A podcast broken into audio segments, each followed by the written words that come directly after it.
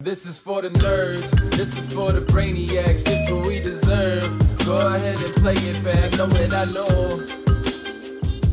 What's up, everybody? Welcome to another episode of the Solve for Why vlogcast. This is episode number 35. Almost two years into this thing, Chin.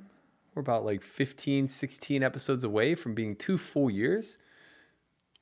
season two, episode number thirty-five. That's right. You, you people forget about that part, you know. Uh, Yeah, if we're we're you nearing haven't- 100. dude. I mean, it's it's uh yeah, it's pretty wild. We're about to hit season three soon. The sponsorships are calling. I'm ready. I'm ready. I- I'm I'm, I'm Google. field, fielding the offers. I put Google on pause for a second because they were like they were they were kind of lowballing us. I was I was like, chill out, bro. Like we we this is a real podcast. This is the realest podcast in the game right now. That's fascinating I- because I actually thought that you were in the lobby of the Google headquarters right now. they gave me a little sl- they gave me a little piece to negotiate on the side and uh eh, we've been talking but i cleared everybody out for this show and uh, I, ex- i'm expecting a really good show if you guys haven't subscribed hit us a subscribe we just crossed 30000 something insane like i can't believe 30000 people are like oh yeah let's hear chin every now and then it's like whoa like Going to be That's crazy three, like going to be 300 soon after uh, our big announcement today. All the sponsors are going to be rolling in. As we've teased in the title, we have a new member to the Solve for Why team that we are going to introduce to you all shortly. Uh, it's going to be very little surprise to those of you who follow us closely, but maybe we can uh, give everyone else a little bit of a tickle if if uh, you're in the dark still. I was waiting. I was waiting for Chin to give his thoughts, and he just hit me with a. i mean i don't know i mean I've never had you. I've never had you speechless before, man. I, I, I mean, I know it's a big deal, but like, chill out. You're still the OG of this thing. I don't know, man. I just went from like the Google podcast to like now we have a new member. Is he in on the Google deal too? Like I, I don't know. I gotta see. I gotta renegotiate my contracts with with Google now. I mean, I'm gonna tell them like, listen, our rates just went up. You know, shit's shit's a little bit crazy, but it's been a wild it's been a wild week, man. How, how's it going for you? You know how it's going. We've talked about this. Today was Uh, the pre pre production told me to ask you. So today was not great. Uh, it, it's it's been an up and down last couple weeks. I went on like a hundred k upswing on this uh 2550 game I've been playing. Yesterday I got stuck 50, ended up making seven by the time the game was all over, and today I got stuck 65 and had to quit as we go. That's that's why we're late. I had to get in my last orbit. We were 50k effective, and the other guy was drunk. Like I just I couldn't walk, man. I couldn't walk, so I ended up recovering a little bit. I lost like 29 today, uh, for like a net gain of I don't know like 50 ish or 40 ish when it's all said and done. Um, yeah, it's been topsy turvy and lot lot of moving parts in the business. I've been I've been working too topsy turvy. turvy. I, you know what? I can't even back that one up. I just know it's a thing. I don't know where it originates from. Uh, I've been saying it since I was a kid, though. Did you get that from like Full House or something? That seems like something that would be on Full House. Yeah. a topsy turvy. Um, all right. I- I mean, I've seen a lot of, uh, you know, we, we've we've put up a lot of content on the YouTube channel lately. I've seen a lot of teasers. I've seen a lot of uh, poker out loud. Uh, what has been the, the the general response? I saw a tweet from, uh, you know, the second best podcaster in the game, Joe Ingram. He was he was in there and he was like, hey, um, I really like this content, and I and and uh, Bader Holtz chimed in, the former prince of it all. He chimed in and he was like, "Hey, this is cool." And uh, uh, you know, what, what what's the general reaction right now? Uh, the response on On Second Thought has seemingly been overwhelmingly positive. Uh, I'm really happy with the way that turned out. Hopefully, we are able to keep replicating it. It's a difficult series to produce. That's why we're only doing one a month. Um, it's just, you know, it's expensive to get that kind of production value, and it, it takes a fair amount of time. I think we spent about 10 days building that one out. Uh, but I'm looking forward to doing the next one for sure. It's a lot of fun. I'll probably end up doing a couple uh, for YouTube based off of the vlogger season that hopefully will get a good response. But yeah, the Poker Out Loud teaser, it's on fire. It has like 7,000 views. Uh, most of our teasers get like 700 views. So people want more for sure. And uh, today marks the day that they're going to get more. We are upping all of our production starting today. Uh, we dropped a new course today uh, on the sub site by um, my man Ivan from Poker Detox. He heads their uh, their MTT stable, former Supernova Elite. He put out a five part MTT course, uh, basically rooted in aggressive aggressive strategies that are founded in uh, mass data analysis.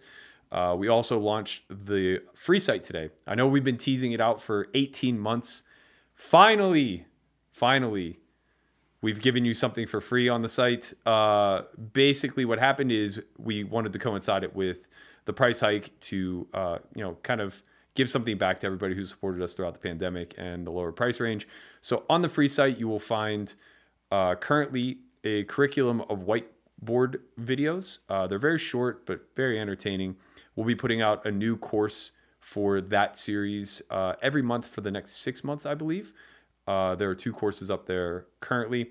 We're also going to archive some of our older stuff, so you'll see like academy footage, maybe some of the introductory courses. That that'll all make it to the free site, and uh, sometime this month, to be determined, will be up there as well. The documentary that we made.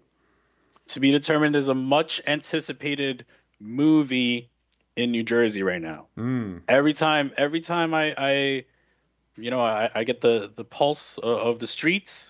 They're Mhm. like, "Yo, when's to be determined coming? We're trying to see Oscar out there in these streets, bro."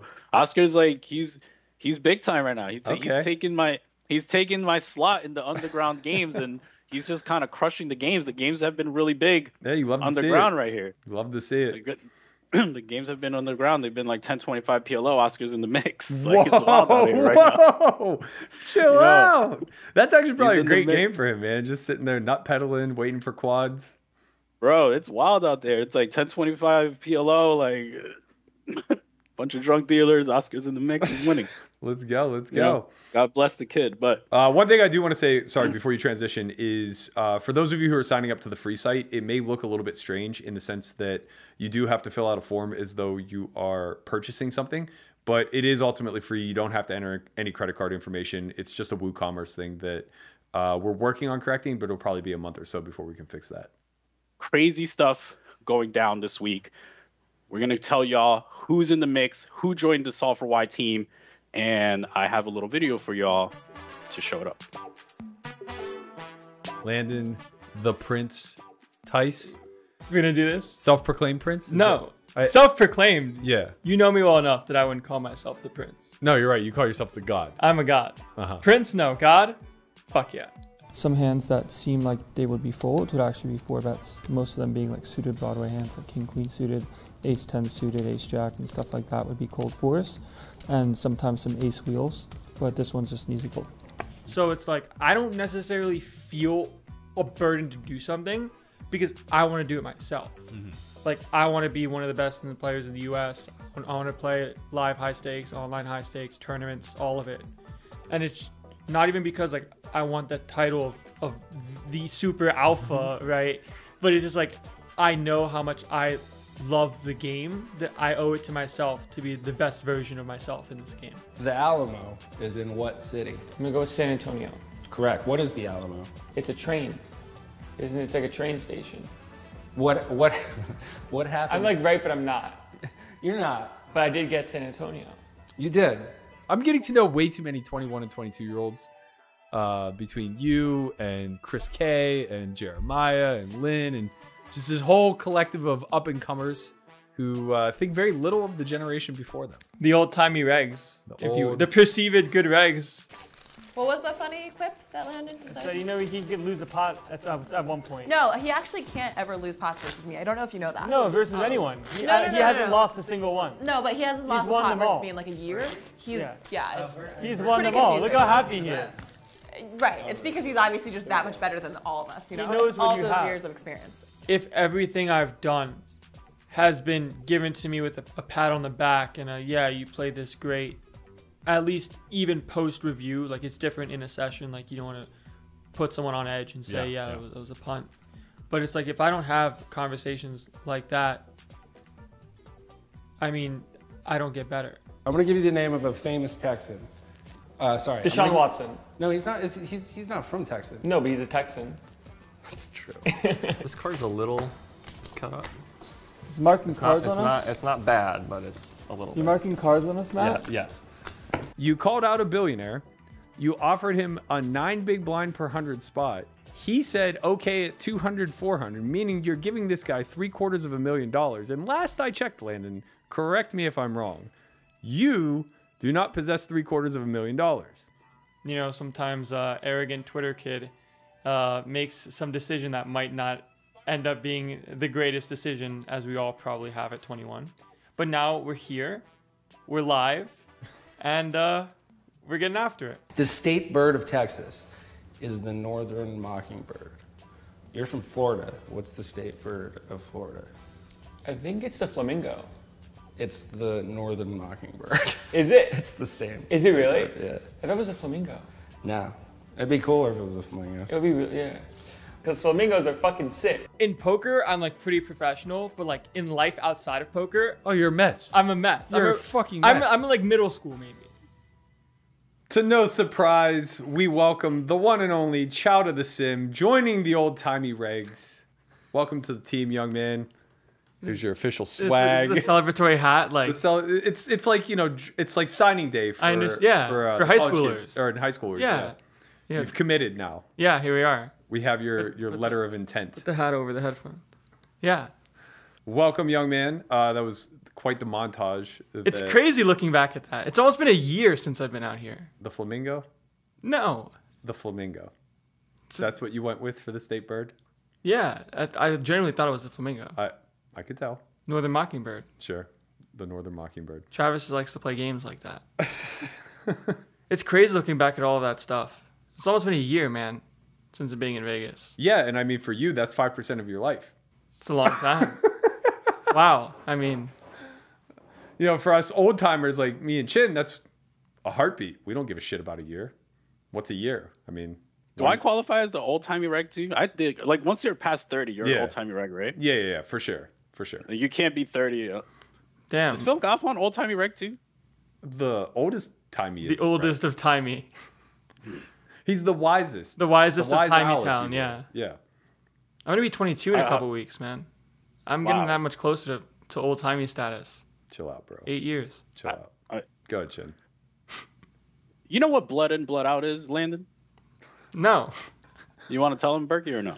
uh, yeah, I, I think Chin is alluding to the fact that uh, you you're going to need to take a blood oath, and uh, uh, essentially, there's only one way out of this little clique now that you've joined. That, that's what You you are know what getting that at, is? Chin? You know what that you know what that is or no? Landon. I'm out. Christian the Godfather. yeah. Sounds like you just gotta die. That's that's it. Yeah, it's, it's, it's a casket, motherfucker. That's Yeah. the only way out. That's right. You're a lifer with us now. All right. So seriously, let's let's dig into this a little bit because uh, you know we're making a lot of jokes, some at your expense, but obviously, like you're a well sought after talent. You didn't need to, in any way, shape, or form, include yourself in what we're doing. So I guess uh, tell everybody a little bit about how you got to this point and why you decided that you wanted to work with us. Yeah, I mean, you guys are good friends of mine. And I want to work with my friends, and it's something that I really think I want to in- improve on as my own skill set of getting better as a coach, which will just inherently make me better as a player as well, because Yeah. there's going to be more of an incentive to learn more and be able to articulate correctly. So, so like, I guess along those lines, having played Poker Out Loud now for the first time and done it, and, and you did it for uh, both the subscription site and the vloggers, did you find that um, that level of articulating your thought process was kind of like, uh, I guess, a sneak peek of how much potentially uh, distilling your thoughts down into a coaching mechanism can, can potentially help you? I think it's a good start, and I think I know making content for the site's going to be different than talking about a specific hand in question. But I definitely got a lot more comfortable doing it for the vloggers edition because we obviously recorded the subsite first, Yeah. and then the vloggers edition one. Yeah. So I felt a lot more comfortable in the vloggers one just from the previous experience before that, but also just from doing streaming and just doing talking about poker as much as I do anyways. It wasn't really too much of a task for me to kind of speak out what I think in my brain. I think that, and it didn't go unnoticed by the audience for what it's worth, but I think like what made you the true shining star of that series thus far isn't necessarily your actual ability or any hands that you played, but it was the wherewithal to speak from each spot from a generic perspective first. Yeah. Right? So it was like, this is what my range would do in this particular spot facing the action that we've faced thus far. Mhm. Now I'm going to break this down more to a hand level. And so, like, going from that macro to micro approach really aligns with everything that we've ever attempted to teach. Uh, I think that, like, that was the moment where it was like, okay, like, beyond his brand power or uh, the fact that like he's out there socially and, and garnering a lot of respect of his peers. This to me is is the real asset that you can bring to the table. Yeah. Like the way I normally see the game is and like most of the times, especially earlier in the Poker Out Loud for the Vloggers edition, I was more approaching a spot to begin with and then seeing what my cards were after, Mhm. which makes it funny to see like as a viewer perspective because it looks like I already know what my cards are. Like Sure. I remember there's like there's a couple times like I have hands that would never do anything other than fold. Yeah, yeah. But it's like why are you talking about it? It's like I don't even know what my cards are yet. Yeah. Like I don't even know what I have. Also, that's the point. That's the Yeah, whole exactly. point of the show, Right. And I know sometimes that's kind of lost on the viewer because they're juggling the idea of wanting to get better at poker, wanting to hear these in-depth thoughts, but also wanting the hand to move along. Right. So like it's kind of like it's obviously not easy to go through all those things in perfect timing. Mm-hmm. And a lot of it was going to be when things first happen in the sense of not repeating myself. Like let's say if I'm on the button and like under the gun opens and cut off three bets, right? I'm not going to have to talk about the button spot Right. again. But for the first time, it's going to be something that I'm going to talk about because that's how the spot kind of arises. Yeah, no, it's super sharp. Uh, Chin can kind of talk to this too. We used to do the same thing. The very first orbit, uh, like season one, season two, Yeah. we would just talk about the formations that would present themselves. So, like, you know, you're on the button and it's like it folds to you. It's like, okay, well, here's how I expect these blinds to play against me. And I'll never have to talk about this again in the future, but I Right. can reference back to uh, this, this kind of foundational knowledge that I'm laying out there. Yeah. There's a lot of talk of how much to cut your hair. Um, some people are saying 10K. Some people are saying more than nine big blinds per 100. Uh, so, so, Are we like the Yankees? We need to we need to have them have a clean shave. yeah, uh, clean shave. Like, hair. once you're in, it's like, zzz, Yeah. you know, you look at fucking Matt Hunt. He came in, he never went back. You know what I'm saying? He came in, he never went back. That's how it is. You see what I'm saying? He went straight you ball, know never now came that back. now that you point it out i'm a little uncomfortable with with the fact that everybody's shaving their head in the company now I have, I'm to, I just have to saying, not like- shave my head as as a proof that you don't have to. i pre yeah you, you're uh you're sunshine Have you Yeah. ever seen uh remember Sure. the titans go on. uh so I think the- I've seen it, but go on. this like backup quarterback transfers in and he's like this surfer kid with like long hair and they're in east coast sport or east coast school in virginia Mm. Yeah. and he, they, they just like refer to him as sunshine because he's a little bit you know li- little off Sure. you know doesn't doesn't really uh assimilate to the environment all that well but we need that we Mhm. need a little uniqueness Something some All right, unas- Landon- unassimilation is good. yeah Lennon, talk to me or, or talk to the people like what your like first order of business is. What's like your hundred days look like? Like what is what's your first video? Like what what do you have planned? I think as of recent, we're gonna look a little bit into how I'm preparing for this heads up match Mhm. and kind of take it from there. And then I think I'm gonna do the mastermind in April. Yeah. So the to to clarify, the course will come out in uh, June, Yeah. and it may have some inclination as to like your prep process for for heads up. or Yeah. Maybe just overall prep process Right. process in general. Yeah. Um, the How I approach mastermind- studying things. Yeah. The mastermind is actually coming out next Saturday. Okay. So the tenth, eleventh, something like that. Yeah. Today's the first, so next Saturday would be Yeah. So a week and two days. Yeah. Uh, sounds like tenth. Yeah. We'll go with that. Might be the ninth. uh, have you chosen a topic on that yet? Because if not, I have a suggestion. You have a pretty good suggestion. So Hunt's kind of talked me a little bit about it. but- Okay. Yeah, I, I think that uh, I think that it would be really great to, and this is something that I covered in my previous mastermind to some degree. So I think it's a good double down process. Yeah. Uh, but also your proficiency with solvers makes it pretty great. Mhm. One thing that I notice uh, our students running into a lot is the difficulty of live poker and the lowered SPRs, right? Okay. So uh, basically, in general, like if you sign up for a one-two game, but the average opening size is seven x, Yeah. and it goes multi-way a lot. Yeah. What people don't recognize is that you're actually playing higher stakes Right. just for fewer big blinds, Mhm. right? Because all that really dictates the stakes is number one, the dead money in the pot that you're Yeah. going after, but number two, when those when those pot odd rules are broke, right? So uh, instead of them understanding that there's three dollars dead in the middle and three x accomplishes the same as seven x, once that rule is broken and people are opening larger now, now all that matters is the SPR. Yeah. So once somebody opens like you know, let's make it a nice round number of eight x, that's actually the equivalent of opening four x at a higher stake Mhm. right? Or maybe slightly less because one three to two five is, or one two to two five is uh, A little slightly bit, bigger yeah. chunk. But yeah, so you're effectively playing two five, and if you're buying in for three hundred dollars, then you're playing two five sixty big blinds effective. Yeah. And this is something that I think is largely lost on everybody. But uh, I think starting with that macro concept of um, in most of your small stake environments, you're actually playing higher stakes at a lower uh, a lower quote unquote big blind threshold. Yeah. Uh, starting with that, now all of a sudden we can go through a bunch of spots where we're looking at 50 big blind ranges, 40 big blind ranges, 60 big blind ranges. stuff like Right. that. because you shouldn't be defending versus an 8x the same you should be defending versus a 2x. Right. And specifically, uh, I guess you shouldn't be because we're not going to be doing too much pre-flop solving, right? Right. So more specific. So now we have to find a way to translate that into the work that we're going to do. Yeah.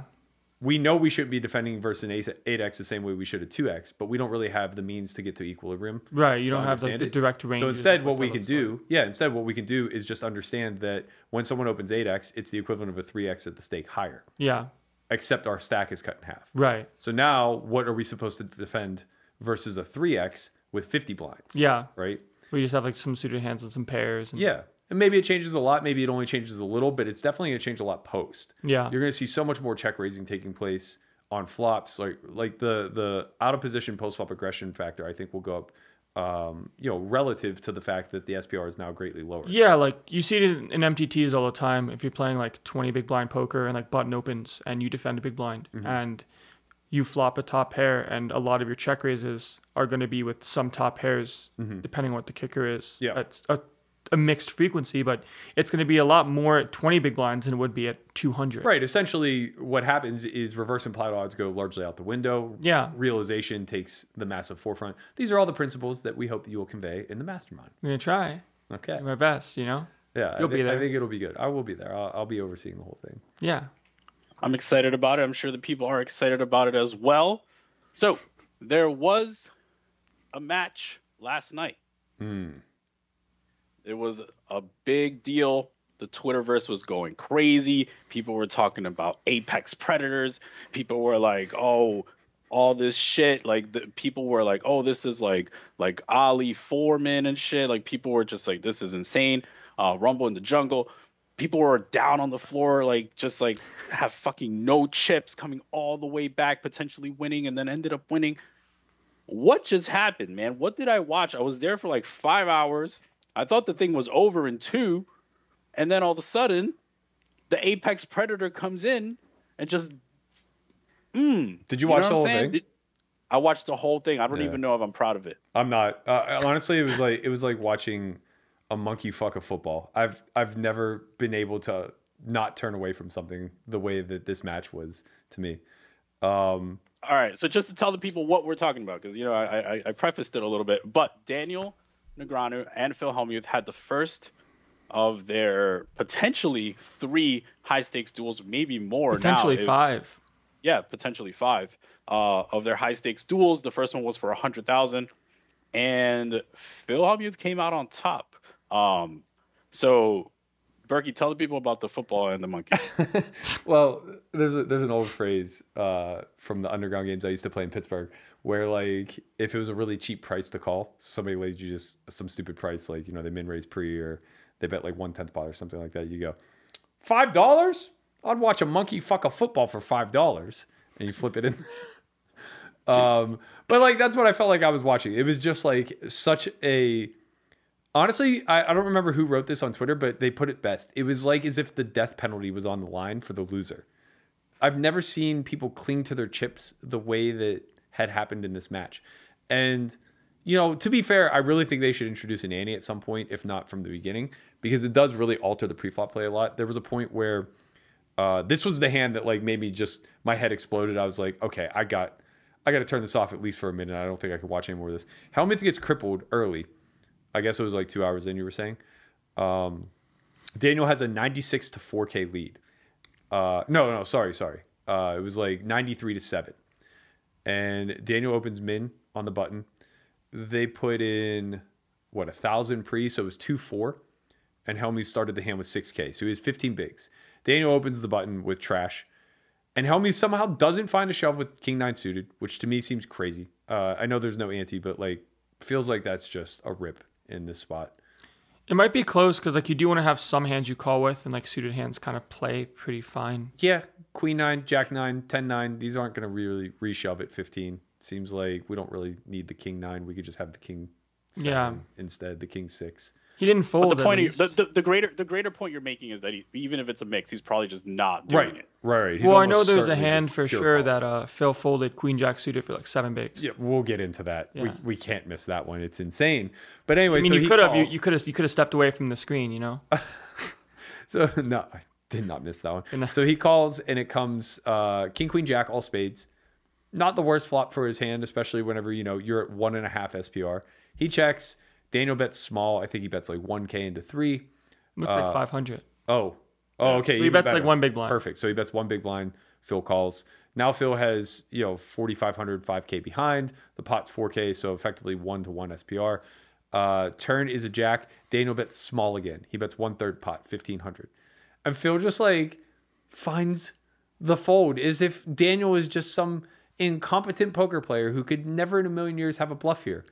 Like He could just have like a, a worse king.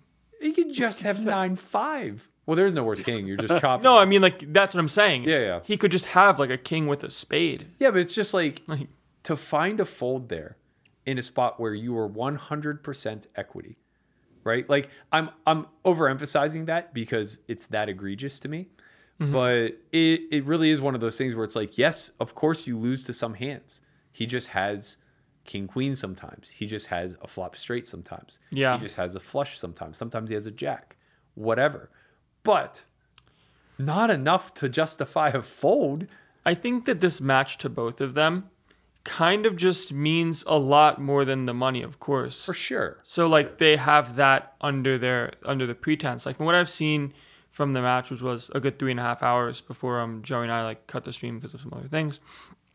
It seemed like Daniel was just kind of overfolding every spot correctly as he should. well Yeah. so that's the thing I, I, I do agree with that part. Like I, there were a Agreed. lot of good folds I think from Daniel, but there was also like to, to go back to Berkey's point, and I'll, I'll let you finish Burke. Like there was also just a lot of spots where I'm unsure. Like obviously I don't play this for a living. Like I don't play heads up singles for a living, but like there was a lot of hands where, uh, like Helmuth has like eight bigs, eight to twelve bigs, and Negrano has like ace deuce of clubs, queen ten of spades. Like these hands that like I think that if I was in his spot, I would just shove. The ace That- deuce he's I like- understood because it was a limp pot. So Helmuth just limped the button. I can understand checking that back. Yeah, yeah, yeah. I can understand I checking that agree back with that. sometimes. Yeah. But yeah, the But there was other hands. Like There were Queen other 10 that hands. He's just opening, and I'm Yeah. like, I, I'm like, okay, like I'm, I don't want to be too critical because like I haven't ran these spots and like or anything like that. But like I know if I was in his shoes, I would just shove this hand. Yeah. You know, I- um, I- it just I- seems like a very It- natural it, hand. It might even be better based on the overfold that's taking place. right, right. Like it might be in theory, like you might want to limp some hands, or you might want to like check back, but like with the overfold, yeah, like seeing the queen jack of diamonds hit the muck. yeah, It's just It like just kinda says everything. shoving just yeah, shoving it just shows you absolutely everything you need crazy. to know. I think Daniel adjusted incredibly well when they were deep, Yeah, and I think Phil didn't bother to adjust. He just played his game. yeah. and he got absolutely punished for it. But by the time he had crippled himself short, now Daniel's adjustments are rendered useless, right? So now I think Daniel's over adjusted once he has the the 15 to 1 chip lead. There was a spot where he could have ended it. He just flops trips fours versus Phil. yeah, Uh, it- I guess it was like right before he versus a crippled three him. bet. Yeah, versus a three bet. pop, yeah. And it's two hearts on the flop. Phil just has nines, and Daniel goes for the trap. Yeah, It's just like, I don't care what you think of Helmuth. Two things aren't going to occur. He's not going to overfold to you on a on a dynamic. Or sorry, he is going to overfold. He's not going to hero fold No. hands that stack off Correct. on a dynamic texture. So when he has overpairs, he just always goes broke. yeah, And secondly, he's not going to bluff with the hands you're trying to keep in. right. So if he has ace king and you're afraid of him like folding it, it doesn't Right. matter. You just don't stack him when he holds that hand. You only stack him if he drills Yeah, an if he ace or a improves. king, right? Yeah, and maybe Maybe right because like now it has to be the non King of Hearts, non Ace of Hearts, Right. for him to improve, and he has to like not hero fold later. And you saw it take place. Daniel ends up betting half of Phil's stack on the river, Yeah. instead of all of it when all of it was like less than pot. So for those of you that don't, for those of you that don't know this hand, uh, the hand began with Phil limping the button, uh, and then Daniel goes for the uh, for the raise from the big blind with six four suited, gets limp three bet really small, and Daniel calls. The flop comes, I believe, four four Five. deuce, Eight. four four. I thought it was five. No, it was the turn. Oh, It was a yeah, turn. it was four, four, Eight of hearts five, on the turn. Eight of hearts. Yeah. Yeah.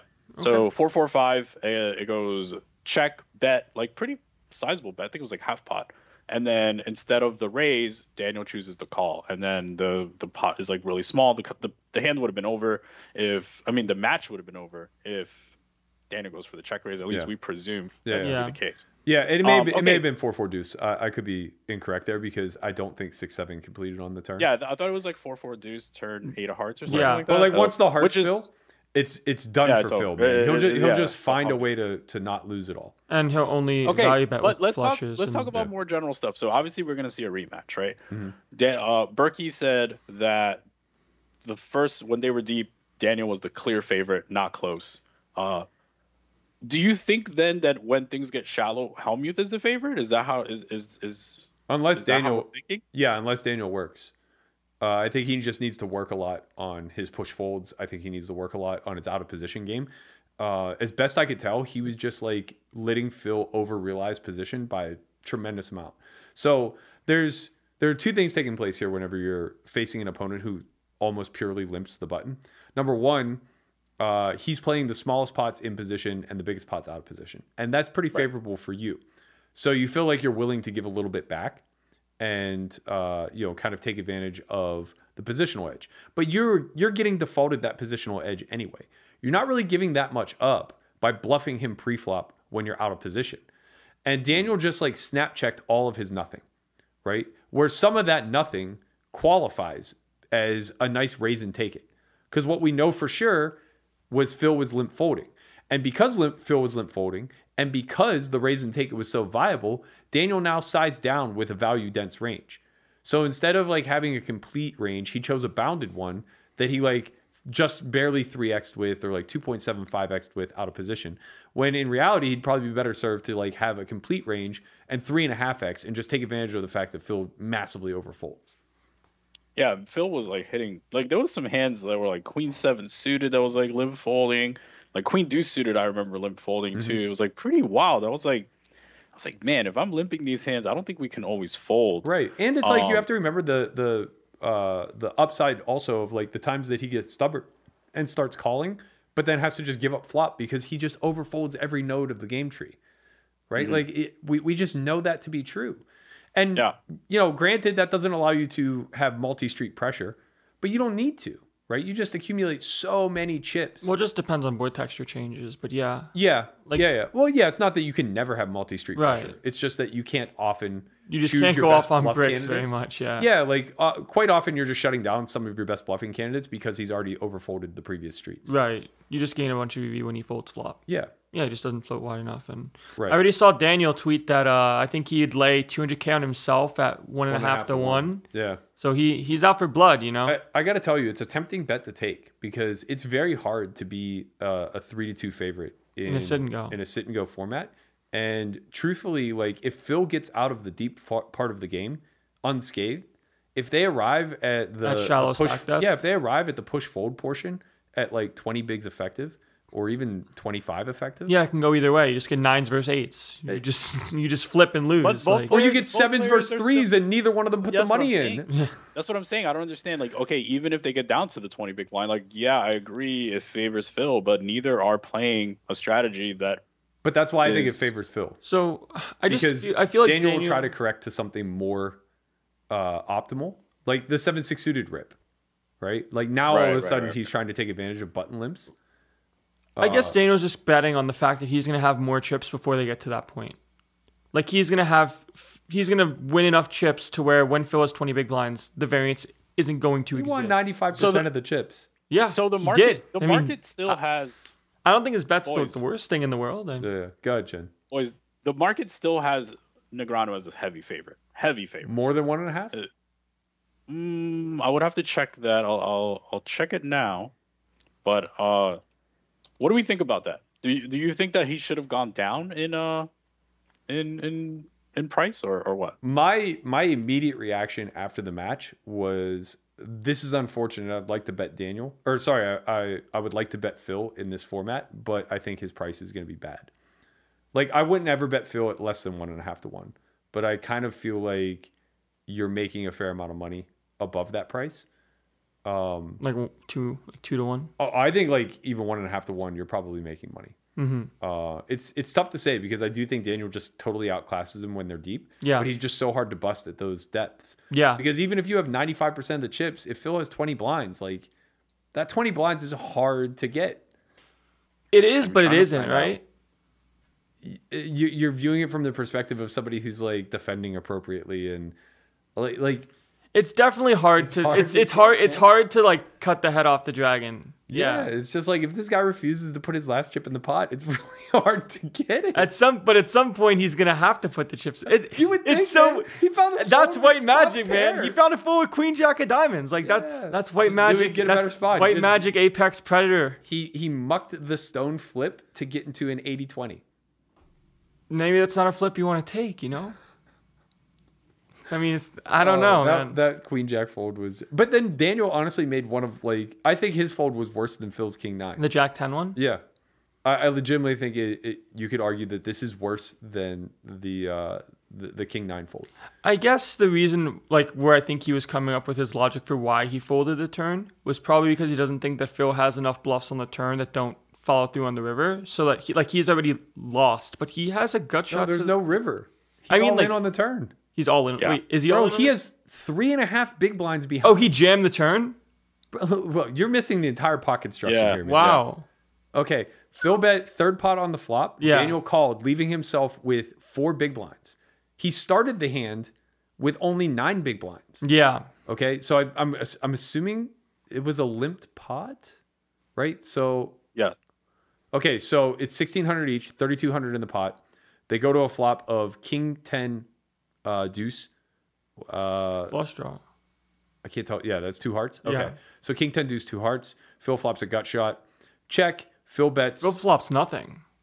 Oh yeah, yeah, you're right. Sorry, I was thinking queen nine. Yeah, yeah. So yeah, he flops stone nothing. He bets one and a half big blinds. Okay. Now Daniel started this hand with only nine blinds. Okay, so now he's put in two and a half of those nine. Yeah.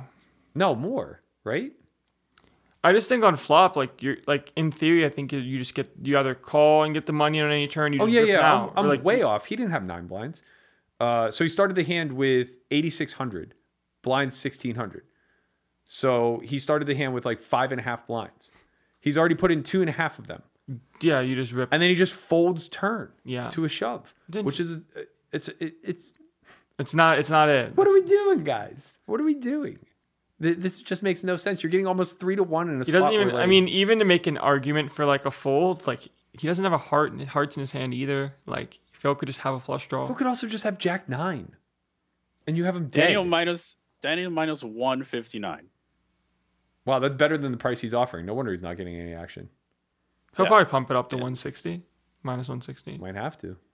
Got to pump it up. Yeah, gotta- Minus one Gotta go fifty for nine. it. I, I it's hard, man. Like I was having a lot of discussions about just how He was- theoretically bad Helmuth is, but how does he keep he makes it happen, man? Look Like- at that mistake that Daniel makes. He folds 87% equity with three and a half blinds.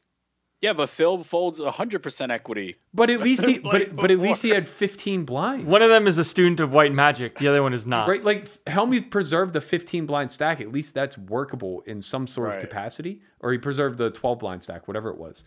Daniel preserved a three and a half blind stack with 87% equity hitting. Yeah, the there was mark. uh, even myself. Like I, I, I was like, are these are these Uh, graphics everybody thought the the, the, watching the them stacks just were wrong. fold- Because it's natural, right? Like, Yeah. the, like hands are hitting the muck that, or like not shoving off like six big blinds. We're I'm like, just "What is happening?" folding. Well, yeah, and I'm like, what is going on, right? Like, this is kind of insane. Uh, anyway, okay, so what? What did it's a we toss-up learn? for the next one? What who, did we who should we bet on? what did we learn from I this don't match? know, man. what are our takeaways? One point six to one is pretty attractive for Phil. I gotta tell you, like he might just be the master of this format. I obviously never he's loses this so. format. I mean, the thing is, is that like obviously he's insanely lucky because in order to win this match, he has to win. Like like his blue line has to be greater than than his opponents all the time. Yeah, he never outbluffed. Like he never bluffs more than someone. Right, right. He'll his never red- win red line, right? No, He'll he'll never never, win win, red line. So his blue, like he literally just has to trust that he will have the best hand at showdown more often than his opponent. And the problem with that strategy is that your opponent knows. No, no, no. Like your opponent knows you're a blue line player. Honestly, that might be what's good about the strategy because they don't go for value anymore. They have to start checking back top pair. Like Daniel made a lot of really tight folds that were good. He made a lot of checkbacks that were good. Where like Phil rivered the nuts and Daniel has like top pair. Yeah, on like a, a hand that's worth a non-intuitive- bet. Yeah, and it's just like I can't. And I knuckle can't down. possibly get called. You just by really have to think about what you can get called by. It's kind of, it's kind of spooky. it's pretty spooky, man. For everybody out there watching, this is what the two five streets look like. You should all be watching these matches and taking notes because uh, I think Daniel played it close to the best that he could, with the exception of like what happened when he got short. I think he played very poorly when he was short. Yeah. uh, and he probably didn't game plan for that, right? Like I think he just game planned to He to game win the planned red for line the war. overall strategy and how to win all the chips. And Yeah. And not really remembering that like A, Phil changes when he has the chip lead. He does red line a little bit more. Yeah. Uh, he does some things like the Queen Eight. It's game flow. Yeah, yeah. It's true. It's true, man. There's a pulse to to environments like this. Uh, I think the comment or the remark of them treating it as though the death penalty was on the line is a good- it's a- it's a perfect good encapsula- analogy. It's a perfect encapsulation of game flow. Yeah. Right. But why? Why? Why do we think that is? Because they're both rich. It's not like 100k. Is that It's a much. legacy thing. It's Oh, a it's legacy pride. thing. Yeah. Like Phil, Daniel can't take it losing to Phil. Phil can't take it losing to Daniel. Daniel's demeanor, like from the point where he had like the 20 to 1 chip lead, and he's just on top of the world saying, I told wire to fucking wire. I'm the apex predator up in this bitch. Yeah. And then it just like they got even. the, apex color- cha- the apex change. the color just drained from his face, man. Yeah. It's just like, huh, whew, Well, well, well. you got even, didn't you? Wow. Can't fucking believe this is happening to Yeah. me right now. I All would right, let's re- get let's get yeah. let's get some fashion advice. Let's get some fashion advice from my man Berkey. Berkey always comes in. You know, you guys, if you guys follow Berkey for a while, he's he's usually in there with you know. He sometimes he comes with a bow tie. He comes with the vest. You know, he comes in like different different. You know, sometimes he comes in with like Marty You know, McFly. Mm-hmm. the the lumberjack look. Like he comes in with all different different moves, right? Uh, yesterday, Negrano came in with the red velvet game. I Right, did you- was feeling that. Dude, th- he's actually snuck in with like he had the black and red diet cherry coke too. Like, it, like There's a it guy who's a matched, genius. bro. That's not vegan approved.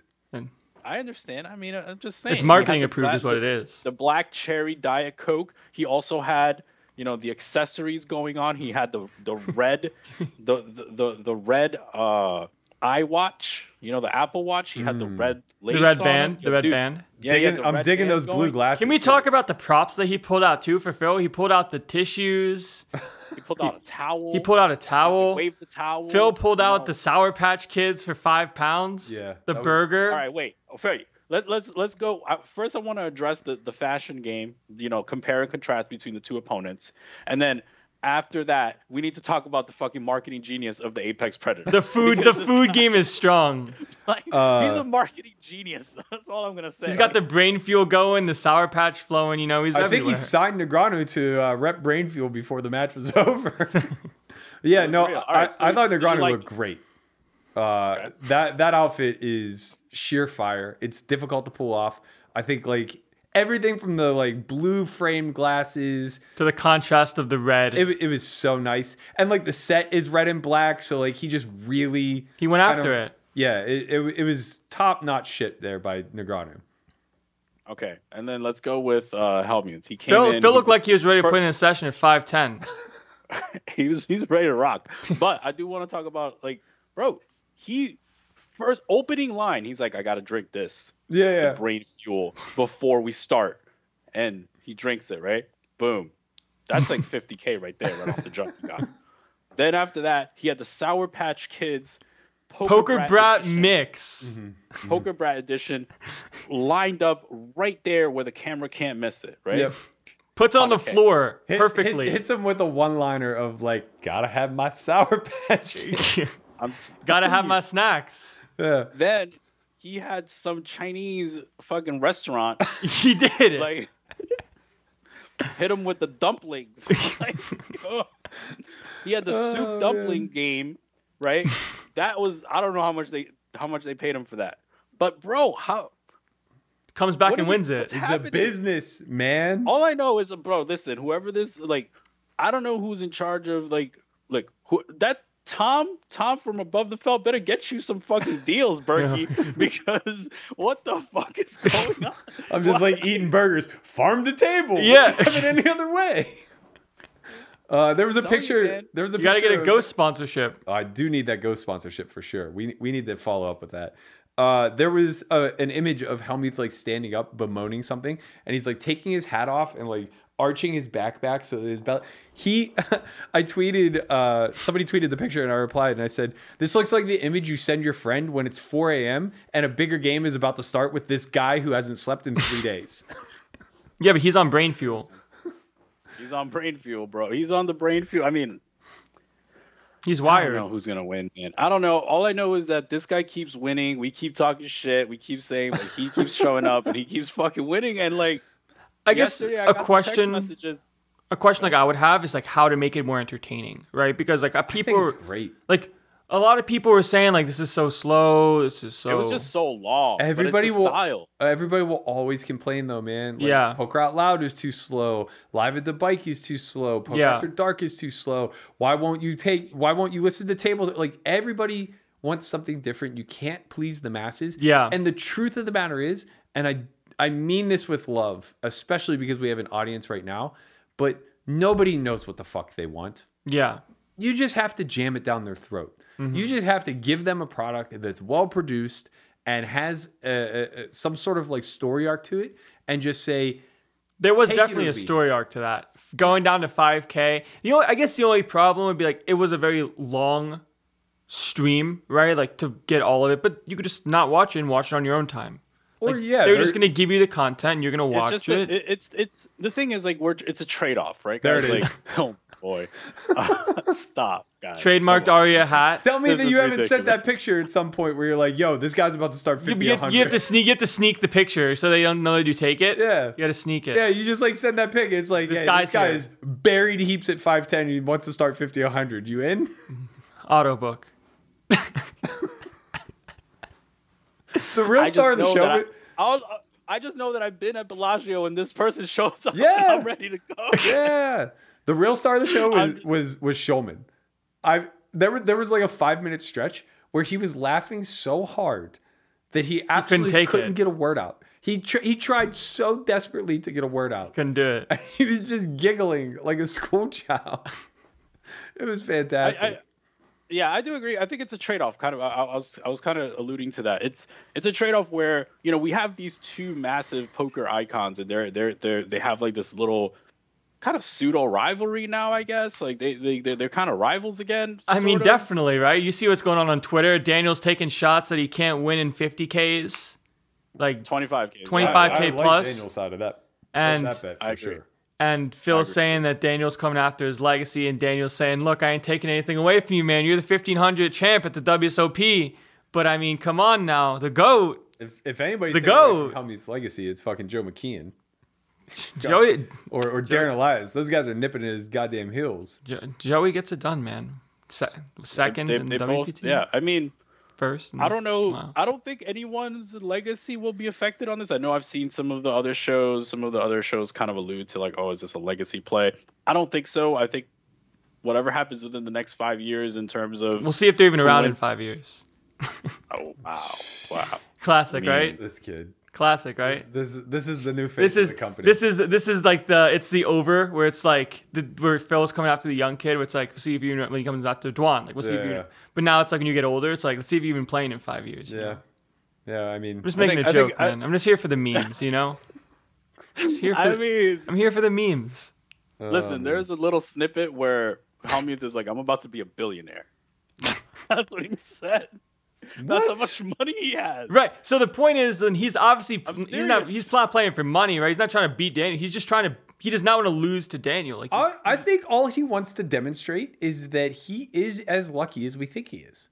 Like I kind of showed it. Yeah, I think he has a horseshoe wedged so far up his ass, and he knows it. He's just like, I'm going to teach all these guys something about math. I'm going to do everything wrong. He is the math, and still fucking win. And then what? What are you going to say then? What? I mean, if he wins three straight, what can you say? What can you say? What? He's what? the can, he's the goat. What at, will we say? He's what can you say? What can you say if he wins and when he wins the next one? Yeah, he's the goat at 150 hand sample. He's just the best at But playing then, 150 what else? What else you hands. coming after him next for? You know, he's just gonna keep doing it. Yeah, yeah. I mean, if Just you're- gonna win another bracelet. So what are you gonna say? right? The It's problem is this, Berkey. Like, he just keeps winning, I know. and like, He keeps taking W's. You Uh, Well, gotta well, eat here- the W's. Here's what we talk about all the time, right? In tournaments, it's not about the po- the number of pots you win, right? All that really matters is is finding and carving the path throughout the the number of hands that are dealt in the entire event that allows you to hold the trophy, right? And Helmuth somehow, some way, Fifteen times. bobs and weaves in a way that he navigates the exact path that will dictate a W over a 150 hand sample. What can you do? I man? You can't, I argue can't, I with it. can't wait till after it's all said and done. He just says something along the lines like, "Look, I know how this game is played. This is my game. You know, like I know the math, but fuck the math. You know, he's like, I know I'm not supposed to fold Queen Jack suited, but Yeah. what can you do when I'm holding the trophy and you're sitting there bubbling? You know, seven though. seven big not blinds. only not only does he have fif- he has the most bracelets, but also has the most second places, bro. Like it's it's his his record at WSOP is disgusting. Yeah. Talking about WSOP, right? They announced that they're going to have the 2021 WSOP this fall, starting September 30th, going into November 23rd. So we're looking at a pretty long series. Um, it is not an April Fool's joke, at least they said not- that. Look, it says it right there on the Really? tweet. you know, yeah, that's true. Um, and yeah, I mean, let's go, right? I have Uh, a this feeling- Is what, I have a feeling that EDC is about to get announced for Halloween. yeah, I mean, they have all these people, right? It- It's going to be crazy. I mean, so they have their, I believe their opening event is called the reunion. If I if I uh, skimmed really quickly through the Mm. The big events, it's nice- Mm-hmm. reunion. It's a it's a nice name. Uh, what do we expect? I think we're going to see some massive crowds, man. Like given the way that poker is kind of roaring back in America, which is I mean- interesting because I was listening to some European podcasts, right? So a couple of the of the Euro podcast, and it's not the same. Effectively, a lot of people are saying that we're living in two separate poker worlds right now. Yeah. America is like itching to play Booming. live poker. Yeah, they're we're, like we're as in an soon as there's live unregulated poker- market, and they're in a regulated Right. one. Right. Euro and, and the rest of the world is like, bro, we don't give a fuck about live poker right now. Like Yeah. we're good. Like we're playing online, we're good. So it's interesting, like y- you know, when we're saying like, oh, this is going to be huge, right? But like people that are you know potentially listening to us in other parts of the world, uh, they're just like, what are you guys talking about? But th- this is kind of what we're talking about in America. It's just not like that. Well, It's live just, was uh, always difficult to facilitate in in Europe, particularly. There just aren't a lot of stops, and on top of that, the majority of the stops that were taking place were being run by, you know, major online sites like GG, um, or Star- sorry, Stars, uh, right? stars rather, uh, Party Poker. Um, to a lesser degree, I guess Triton is affiliated with King's Casino or uh, maybe King's app. I'm not certain. but Yeah. in any event, like a lot of online money was facilitating these live events as a means of marketing, right? But if their major market base doesn't give a shit about playing live and they're happy to just play the Irish Open $800 buy in online, which now that model is certainly proven to be effective, Yeah. yeah, there's really not that much of a need for live online. But need I remind you, the last time the WSOP took place in person, we were playing in a fucking bowling alley with Mm-hmm. 10 handed tables, Oof. no air conditioning in the middle of the summer, Oof. Sounds and like an alternate line a thousand deep in the fucking pavilion. damn. It's true. This That was pre pandemic. We are That's going to true. need a second convention center for all the day ones this time around. This is what I'm looking forward to, huh? For my first live WSOP. Oh, it is a dog and pony show. I mean, to be honest, like live tournaments when they came back, like when the Venetians started running stuff, like in the MSPT kind of came down, like all of these tournaments, like you played in them, like the win 3500, win Yeah, yeah. 1600, like these tournaments, man, like they're crushing guarantees. Like they're people want to It's the- play. the- you, you, that's nothing, dude. They want Bitcoin it. is up. Bitcoin is up. The Crypto it is booming. Remarkable. The game. I, I mean, the play in these. In people these thought majors- people were gonna get better in these bigger tournaments, like the field wise, but when you get it's it's great. It, these are some good tournaments, man. Yeah. These are Ah, some really good tournaments. The iron is hot, young man. Strike while you can. Yeah. This is probably as close to like Black Friday ish um, resurgence that I've ever seen. And I do, I've been saying this for a while. I think tournaments are the gateway moving forward as far as like um, the ability to accumulate significant wealth in this game Yeah.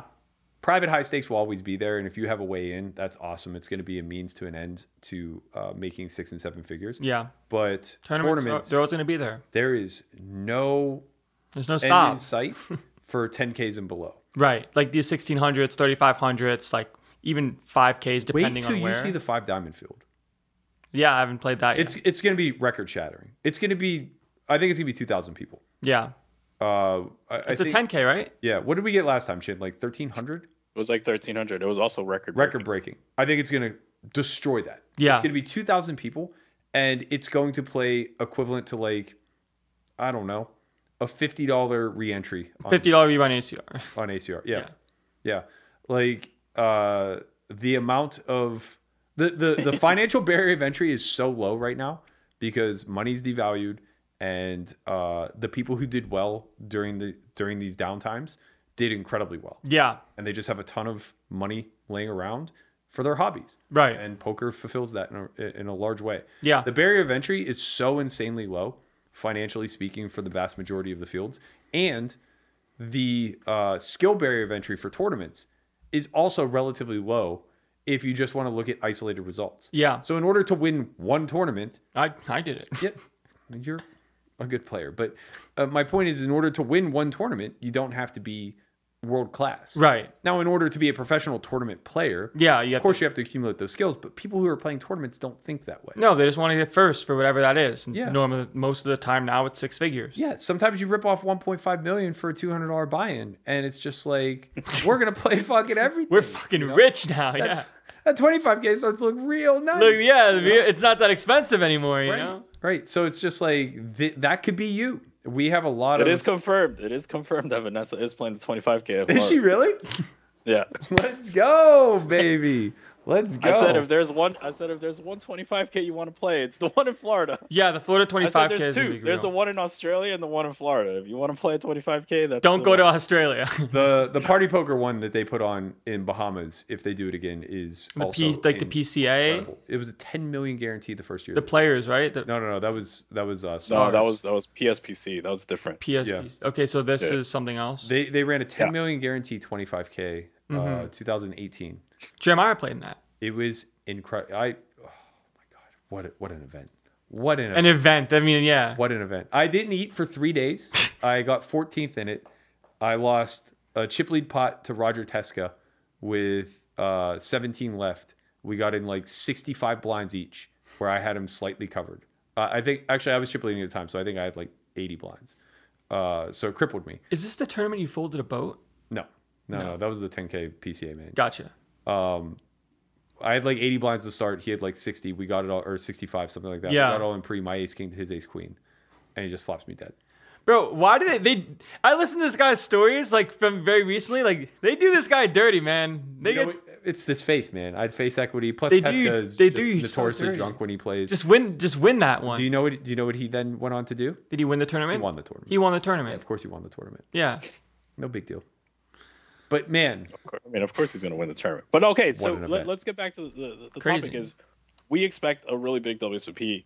Massive. Um, we expect Five Diamond to be massive. massive, What about these side? Um, massive, Nah, yeah, he just keeps saying it. massive. Just- there are going to what be about people. the side the side casinos? The side casinos. Let's talk about like Yeah, because it's I know- always been, Massive. like the Venetian. The Bro, Venetian in the winter running it's, stuff over the it's summer gonna be too. Fall. These guys are going to be at full full vacancy in their. There are going to be people playing in the fucking street. They're gonna shut down the Las Vegas Strip and put a goddamn poker table at one of the traffic lights. It's gonna O'Shea's O'Shea's might run a thousand person field. I don't know. Uh, They they might have like beer pong on the side while running like ten tables of uh, a three hundred dollar buy-in. Like it is gonna be the Yeah. biggest series by such a wide margin. I heard that like Venetian and Win are also running like summer series. They do it every year. Yeah, like there's gonna be a signature summer series going on, and then right There's after also- that, there's also the bracelet events. on- right online bracelet events that's going on over the summer. WSOP is gonna be a little bit after them. Everything's kind of lining up, and I gotta sit here and play Bill heads up when it happens. You know. Yeah, that's true. I mean, you signed yourself up for that. Oh yeah, You're getting yourself I knew. into, man. I knew. I, You got- yeah. To be fair, to be fair, I'm I'm right there with you. I am reclaiming my summers. This is the year we take Biscay it made a back. good tweet. Yeah, he's right. This is the year we take it back. We need the World Series to stay in the fall forever. I want my summer back. Yeah. I want to go home. I want my life back. I want to go home. I want to watch baseball games at PNC Park. I want to go to the lake. I want to be out there doing all kind of stuff. And when it's absolutely fucking miserable in Vegas because it's 50 degrees and windy and it's snowing everywhere else, in Then the I'll country, suck it up and stay in the waiting line. Then I want to be in the real. yeah. I agree. I agree with that. I- I Who do we think- who do we talk to make that happen? I think it's happening. Okay, so we do expect a really large main event, uh, a really large WSOP, and that usually means a tournament academy coming for Solve for Why. Yeah, that's true. Um, right now, not sure.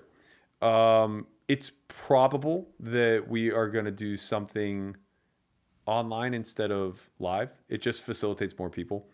Uh, and we'll probably position it leading up. So I would imagine somewhere in the September 1st region. We'll probably do a three week homeschoolish uh, type of course. Uh, I feel actually pretty confident in saying that. I, I think that that's definitely going to be the plan. We'll spend September prepping for the World Series. We'll have uh, you know myself, Chin, Landon, Hunt, all out there doing it the way we need to. Uh, I think the way that we'll structure it is similar to like the way that tournaments break down. So something like early stage play, middle stage play, late stage play, uh, while we intertwine ICM throughout all of that. Uh, I think that you know the ICM decision making process is probably going to be the biggest attribute that we can teach our our customer base because decisions change and they're very counterintuitive in a lot of spots. Um, Yeah, there it's- was a lot of there was a lot of ICM talk, you know, throughout the you know, we spoke about like the ace king versus fives. There was a huge discussion over that. Mm-hmm. Um there's watching ICM in these heads up fucking matches like Well, there really obviously isn't- heads up doesn't have ICM, but like they're playing as if there was ICM and it seems like Life equity. Phil Hellmuth is the ICM genius uh, for the longest time. Uh, so I am excited about that. Uh, where you said three weeks, first week of September, price point undetermined, but you know you guys seem to always get the they seem to always get the better of us all the time. Uh, it's like I, I- I'm always the one fighting. Like we don't have sponsorship yet, guys. We really need to, you know, an extra 500 could really help. And Berkey's like, what about a discount? what about if they use the code Landon? Like, and I'm like, here we go again. Guess I'll hope for Bitcoin. Oh rise. shit, here we go again. Yeah, crypto. I mean, I'm all about I'm all about creating value, man. You know, it's all about giving that's back. what you we're know? here to do.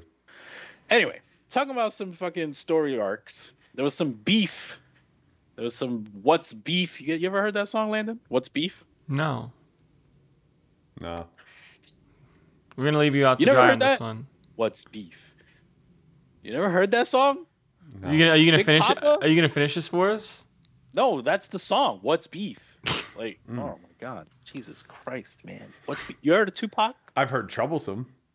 I don't know what troublesome is. Stop it. Yeah, you do.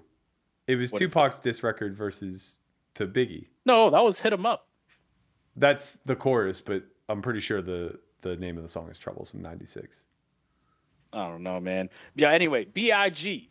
Landon. Anyway, there was beef on the Twitterverse. It was Ben CB versus Dominic Nietzsche. And they were talking mad shit. They were like, pretty much, he was like, listen, you fucking snake oilsman. Uh, Dom's telling Ben. And they were going back and forth. And I don't know, man. I don't know what to think. It, it seems like maybe there's another shit going down. I don't know what's gonna happen. Pretty much, he says, Uh, Raise Your Edge is trash. DTO's top quality. This guy's a snake oilsman. These charts make no fucking sense. I blocked his ass. I don't know what to think, bro. I don't know what to think. Is this just like marketing or this is real beef? Like, I don't know, man. When Germans fight, it's weird. Like, They're supposed to be. They're supposed to be together. D- yeah, like it's just like I don't understand, bro. There it is. Is it really called troublesome? Yeah. It's troublesome 96. I'm just throwing it out there. Uh yeah. Cultured. I uh Cultured response from you. Wait, what? That was a cultured response. You knew that one. I did know that one. Um, what what are your thoughts? I, I'm curious to hear your thoughts on this because you know I, I can go on and on about this for a long period of time, but I'm sure it's just going to result in my name getting dragged through the mud in some sort of capacity. So, uh, young man, Welcome to the team. welcome to the team. Welcome to the team. First PR response. What uh what do you think about these two kind of going? It's not even these two really, right? It was more so like one sided. I think Don Yeah. was pretty much attacking. I mean, for what it's worth, I don't think like I have enough knowledge or experience using either of Mm-hmm. them, using DTO or Razor Edge. Like I can't really make an opinion on Yeah. what I think of the content of each. But I mean, Ben's been a world class player. He's been winning on s- forever online. Dom's also done his fair share of winning, so it just kind of seems like they have. They they both have good points, and like I just don't ha- I don't have enough information to make Been a hanging claim. out Joey too long. We're getting I don't have enough. Inf- I don't have enough information to make a claim. You know. Yo, you're fucking great, yo. Every time we need to make a statement, we're just gonna put you out there like All right, guys, this is what look, they're both great. And um I- I really like I use a lot of stuff, but like I haven't used these that much, but this product looks great. All right. And they I both mean, done I have a their lot fair of share friends that like really talk about how great DTO is, and I, I- know a lot of other people that have like won a bunch of tournaments and have seen some good success using Razor Edge. So Yeah. So here, here's my take on it. I, I have less now experience. you're back. I have less experience with Razor Edge than I do with DTO. I think DTO is a fantastic product for what it's worth. Um, I think that it is one avenue to massively raising the ceiling for players who are interested in pursuing poker as a career, but also pursuing poker at the highest levels. Yeah. I think that it's very good at that. Where I think that this isn't a good faith debate any longer, and why uh, I have an opinion that Dom is uh, just kind of on the offense in a yeah, I- I'll just say it again, in, in not a good faith way, is the inability to acknowledge that there is a very, very massive gap between somebody who comprehensively understands no limit hold'em and then is trying to get better on top of that, adding layers, versus the rest of the entire player pool who just simply wants to improve in some sort of capacity. Yeah. So the analogy that I always use is uh, if if we treat poker or the poker ecosystem as a gym, right?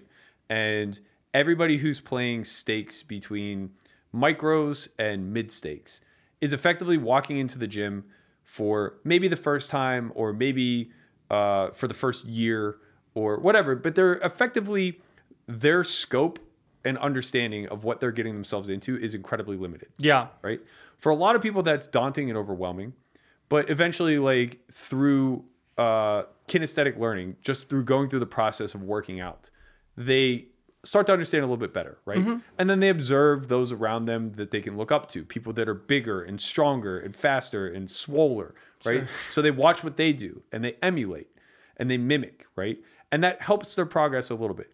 No matter what though, their their ceilings are all incredibly limited based off of the difficulty it is to even get to the point where they start to plateau. Yeah. Right? So it's such a challenge to even get them to the base level comprehension of this game in a theoretical sense that most of them will just fall off and quit Yeah. right? I think that the issue with attacking somebody like Razor Edge or us or you know, I saw him say some disparaging uh, disparaging things against Run at Once, and the, the issue with attacking all of the other people in your space is that they're all not trying to fulfill the exact same need that you are. Right. And I don't think anyone's out there saying DTO isn't a fantastic product Right. right? So like I guess that's my problem with this poke like approach Yeah. to just tearing people down is that you may believe that Razor Edge has gaps in knowledge or holes that your product can either fulfill or is superior then. DTO doesn't have any like courses or content, right? It's just the program. I think it's just the program, yeah. Yeah, so like it seems like there's a bunch of different things that cater to other people. Like some people just need to learn what poker is in the first place and understand fundamentals, let alone use DTO. And Yeah, then when I- you're trying to get to the elite level, like using something like DTO is definitely Yeah, uh, super I- helpful. I mean, I, I think maybe uh, we just haven't given Dom enough shine for what he created. Yeah. Right. And maybe there is a little bit of pushback for that. Yeah. But also, I think like it's it's very narrow minded to not acknowledge how much help is actually taking place from well seasoned pros who are able to convey or communicate that knowledge down to novice players. Yeah. In a way that does improve them. Yeah. Maybe it doesn't improve them to the elite level. No. But I don't think anybody's trying to necessarily sell that, right?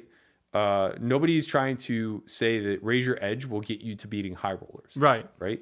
Now it might get you to the point where you are competently beating mid to high stakes, and now you're prepared to take on some other level of training. Right. In order to enter the high roller sphere. Right. But it's not a one size fits all. Like just because you subscribe to Solve for Why or Raise Your Edge or Learn Pro Poker or Upswing or Run It Once or DTO doesn't mean that like you specifically can only learn through that methodology. Right. There- There's just a lot of information. And the most critical thing of all is that if we really took the time to be humble and honest with ourselves and our community, every one of us, from the absolute most elite all the way down to the most novice, should be at a point where we can just admit that we know almost nothing about this game, Yeah. right? And I think that that lack of humbleness and instead the arrogance or hubris that's being presented by saying like, not only do I know more than my peers, They are giving fake information. right, but they are knowingly deceiving you Yeah. because they're not revealing what they actually know or what they know that I know Right. right? Uh, and I think that that's very unfair, especially when there are actual bad actors. Yeah. There are people like Torelli out there that are selling actual trash, Mhm. selling fucking necklaces with essential oils in them and calling it training, Mhm. right? Why, why does that guy get no exposure as being a total and utter fraud? Yeah. right? Like, why are we going after people who are proven winners that are actually doing some sort of service for some collective in Yeah. the community? Now, maybe it not it- it's not the collective that you are are appealing to, right? Like DTO is a higher level product, period. Right. And that's great. That's fantastic. Like you got me as a customer for sure. Like I'm sure that if someone were to pull Dom and be like, "Hey, like for DTO, like would you are you guys trying to help people that are trying to get to high rollers versus people that are just learning poker?" He's going to say people that are trying to get to high rollers or For people sure. that are trying to improve at a level that are already beating mid to high stakes, right? And he low like if you're not beating low stakes, there's something else other than like not learning solvers. Like you don't need theory and like solvers like hours in the lab to be Well, able to we talk be- about to be able this to a be lot, micro right? stakes. Like you we just- talk about this a lot that there is a lot of layers to this game. Yeah. And if you just take something like the Helmuth Antonio match, DTO isn't really going to help in that environment. It will, but only to a limited degree. Right. Like there might be better, like higher EV options than preparing for a Exactly. match versus Phil than using like DTO and Pio. Exactly, because they are so exploitable. Right. And because it's such a tiny little hand sample. Yeah. It's so much more critical critical to max exploit Mhm. than it is to protect yourself in that Yeah, environment, right? right. And that holds true largely across the board in live poker. Yeah. So, yes, we want to be ta- teaching theoretical principles and we want to be teaching very sound heuristics. But more importantly, we want to be able to teach people to think and decide for themselves in the moment what takes precedence, Yeah. not necessarily try to regurgitate some sort of uh, sim output or very specific strategy that they know will get approved by the, the, the machine. And I think to some degree, what we're seeing is like, uh, a desire to replicate chess. So I think like from Dom's perspective, DTO could represent like um, engine. like like yeah, Alpha, not AlphaGo. What's the other one? AlphaZero? Alpha Zero, yeah. So it's like we might have built something here that is akin to Stockfish or Alpha Zero, and everybody in the industry, if they give one iota of a shit about getting better, should use this product. Well, isn't DTO just preloaded Sims and it just it looks like it's a gamified program of Sims? it's a little bit simplified to say that, but Okay. yes, uh, it, it has a lot of tiers to it. So like, And, it- like, it I think- tackles ICM, it tackles I think his like response to that would be like, well, you do need to lear- learn baseline in order to start to exploit, which is like super true. And like, there's obviously a lot to be learned if you're a beginner and you want to use DTO.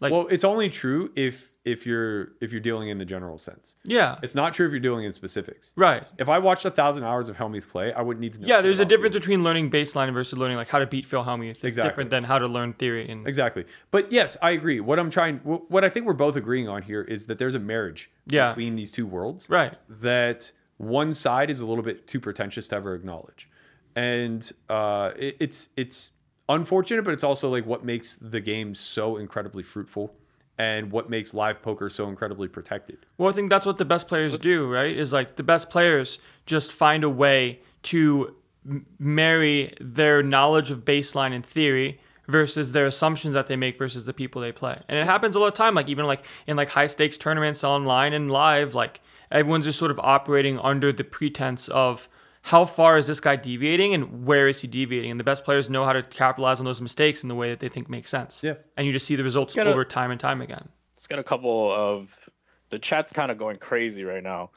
Hit him up, Torelli. All this other shit. 96 troublesome Torelli. all this.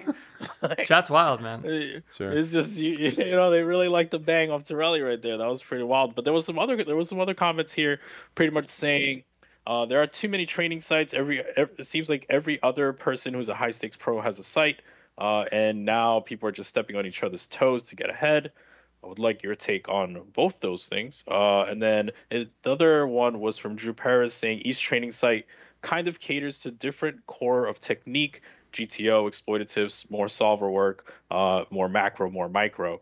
Uh, so let's go with the first one, which is a little bit of a more spicy take.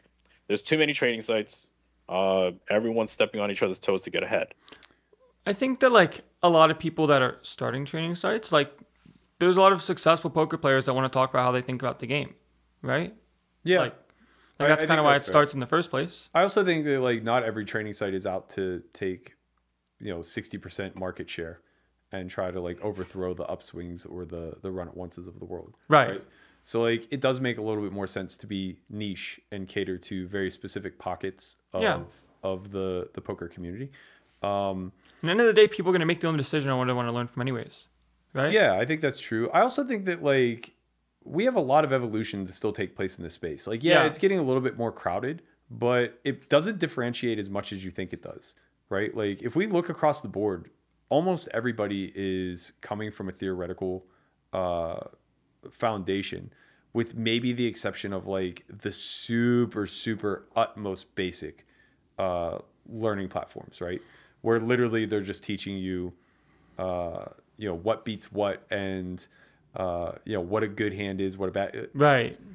That stuff probably has way less value than uh, any dollar amount. Like you can definitely learn that shit for free, be it through reps at the table or uh, just like you know paying close attention to other platforms that are bigger that are willing to just give that away for nothing. Yeah. Uh, so yeah, that type of information doesn't necessarily need to be paid for. I don't believe, but I think that like you know, just like any other true market, you'll have winners and losers. Uh, it, it can't stay crowded forever. The the stepping on people's toes or uh, shot taking at one another, it'll be an effective short term uh, method of gaining clout. Yeah, it's like just like a marketing job. Yeah, it, it's a good way to get the spotlight turned on you. It's a good way to have other competitors talk about you, like like we are right now. Yeah. But in the big picture, um, your product has to speak. Number one, and then number two, people have to gravitate toward you and want to see you grow and succeed. Yeah. And that's not always the best strategy if you're worried about the latter, Mhm. right? So there's probably a lot of people that DTO is too complex for that may be turned off that otherwise would have thrown some money at it Yeah. um, because you know they, they don't like the fact that their favorite coach was thrown under the bus. Yeah, for sure. Talking about throwing under the bus, there was more beef It's, going on this week. It's everywhere. Yeah, there was there was more beef. So, Ginge, who I became some more some sort of like a supporter of because I enjoyed his YouTube content, he ends up signing with GG uh, shortly after, uh, you know, very very recently, right? And he it seems like had a deal going with BBZ Poker and uh, the owner of BBZ or one of the owners of BBZ, Jordan Jordan. effectively what was going down is he was tasked to create what they call a bundle or a course and he did that after that he submitted his course and jordan reviewed it Jordan was like, "This is trash," but didn't necessarily say that to Ginge. He ends up paying Ginge uh, five thousand dollars and says, "This is not good enough for release, but let's not necessarily uh, trash each other." Ginge gets drunk, and in his drunken nature, someone asks him what happened with BBZ and he ends up like throwing a couple jabs at them, pretty much saying like, "Yo, they didn't like me or whatever," but whatever. Um, Jordan makes a clip and says, "I will pay one thousand dollars an hour for any top coach to go over your database and pretty much tell you that you're fucking trash." Um, and we didn't release your content because it was trash. You were betting 10% pot on the river in position, which is not theoretically sound and pretty much it was just not good enough. Well, Ginge was like, "Can't believe you went there. I'll happily take the 1K coaching though." And what's up? So, what just happened? Did, like that was kind of weird. Like, Landon, what if you just like make a course and like and next month like I just tell you it's fucking trash and go get a coach or something like and then I tell all these people like they don't you know you wouldn't like that shit. Talk to me, Landon. I mean, yeah, it's probably something that could have been settled privately versus publicly. Like, I don't think it helps anyone when it's public. Um, in the sense of it being public, it's like okay, like we're. It's weird, right? Because he does have a win rate at 500 zoom. I would assume Mm-hmm. whether it's five to seven bigs is a different story, and clearly it's not true because Ginger said that I never claims to have one. Yeah. Which means if he had the graph, he would just post it and be like, "Look, this is the way I see the game." I know and he's I'm winning." posted many graphs, but uh, I don't know like what the sample holistically, was. right? Like what Yeah. it looks like. Yeah.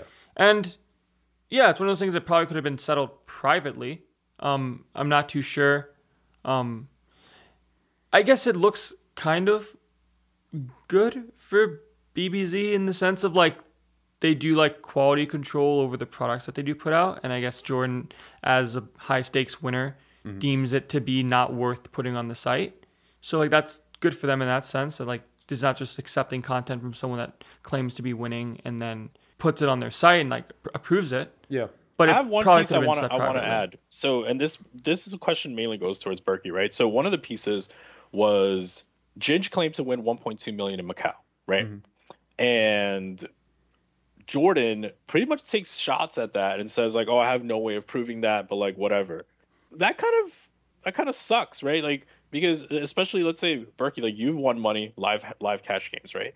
If people just always discredit your live cash game winnings, like what does that leave? Like, are we only going to take coaching from people that play online? Like, what happens? Like when Largely, yeah. Jordan's just discrediting Ginge. Yeah, for I mean, winning- lar- largely you know? like uh, the online guys just win that war. There's there's Yeah. nothing that we can do to really say otherwise. Like I have multiple millions in in cash game winnings, but like there's nothing I can do to affirm that other than have you poll the people in my game or or like speak to previous backers. Or like make a graph on like use like a dra- bankroll tracking software. I've done that. where- I- I- but I've- people don't know. I mean, people don't care either way. Like people don't care. Well, also the, they could just be fabricated. yeah, of It's course. nowhere near the same. But it's having the, it's the categories. same thing online though. To be honest, like it's very easy to purge hands from a database. Yeah, that's true. it's very That's- easy Well, to- it's easier now. It, it didn't used to be in the past, so that's Right. why it's kind of the gold standard. But either way, it's still possible to to mix up some numbers Sure. and say like, oh, like this is my graph from 2021, and just remove March when you're on a 50k yeah. downswing. Yeah, yeah, of course, of course. Uh, yeah, I, I, I think that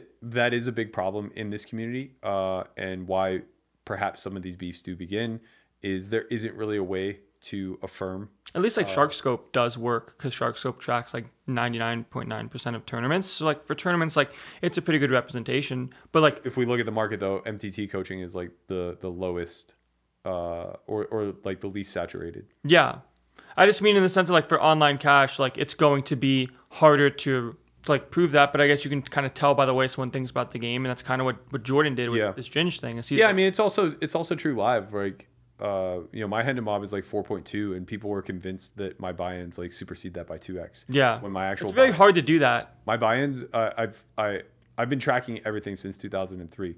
My actual buy-ins are something in the neighborhood of like 1.7 million, Yeah, which is even more than I thought it would be. But I did play, you know, two high rollers, Yeah. or two super high roller.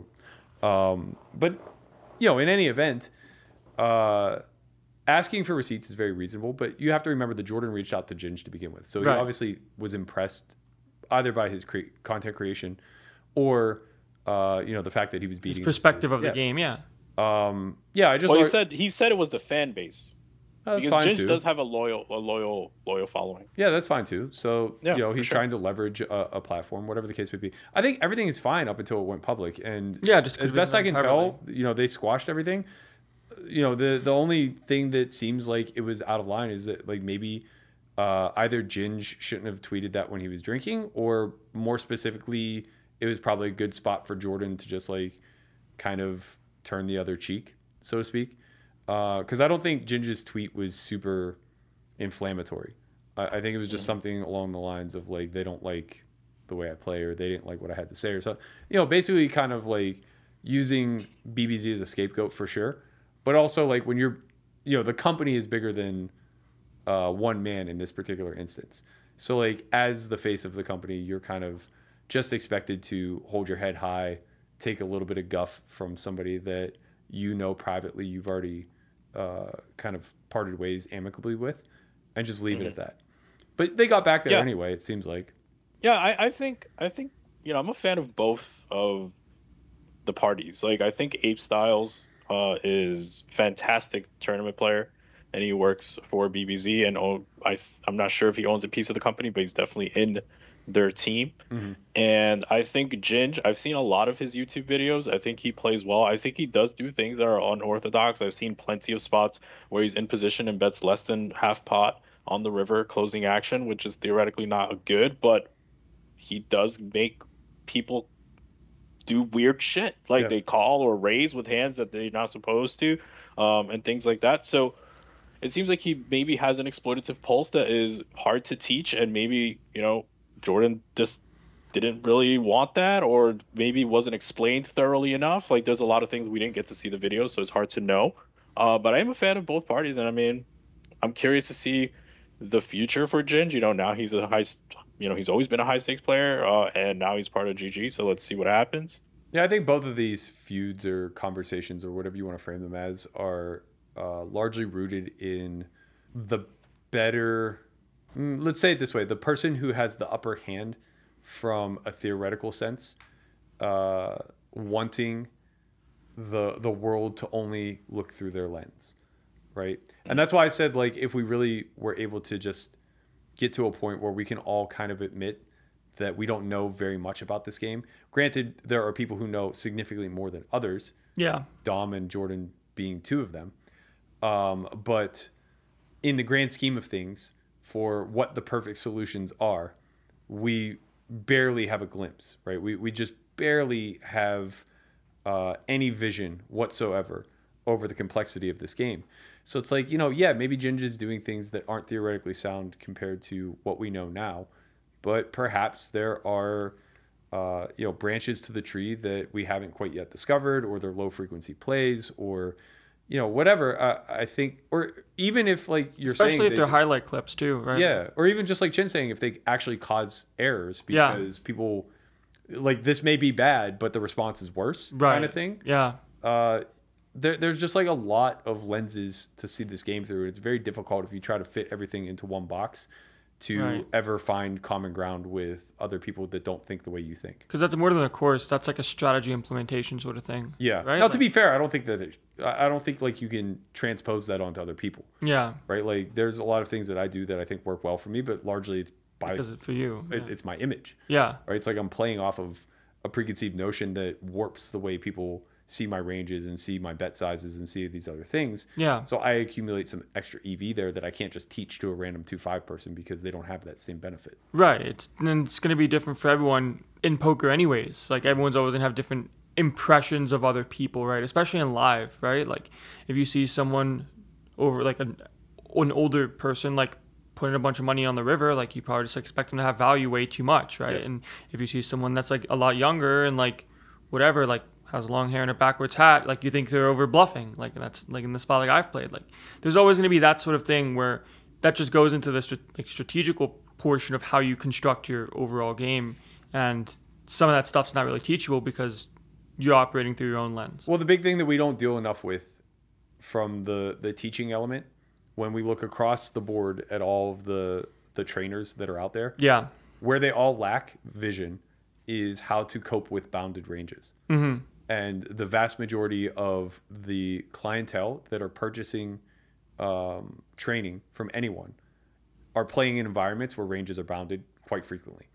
As sim- like simply three bet ranges are bounded. Yeah. Right? You'll just see a lot of game types where three bets are literally just like jacks plus ace. Well, yeah, like I like I told you, like when I play like these live tournaments, sometimes like when someone three bets me, I consider it a four bet range, and when they four bet me, you consider it a five bet range. Right. Like it's just not what you expect it to be, Right. and by expect I just mean in theory versus what's happening in practice. Like It- it's yeah, and I don't even want to say it's too tight because that's obvious, but like uh more specifically, it's just bounded. It just lacks that.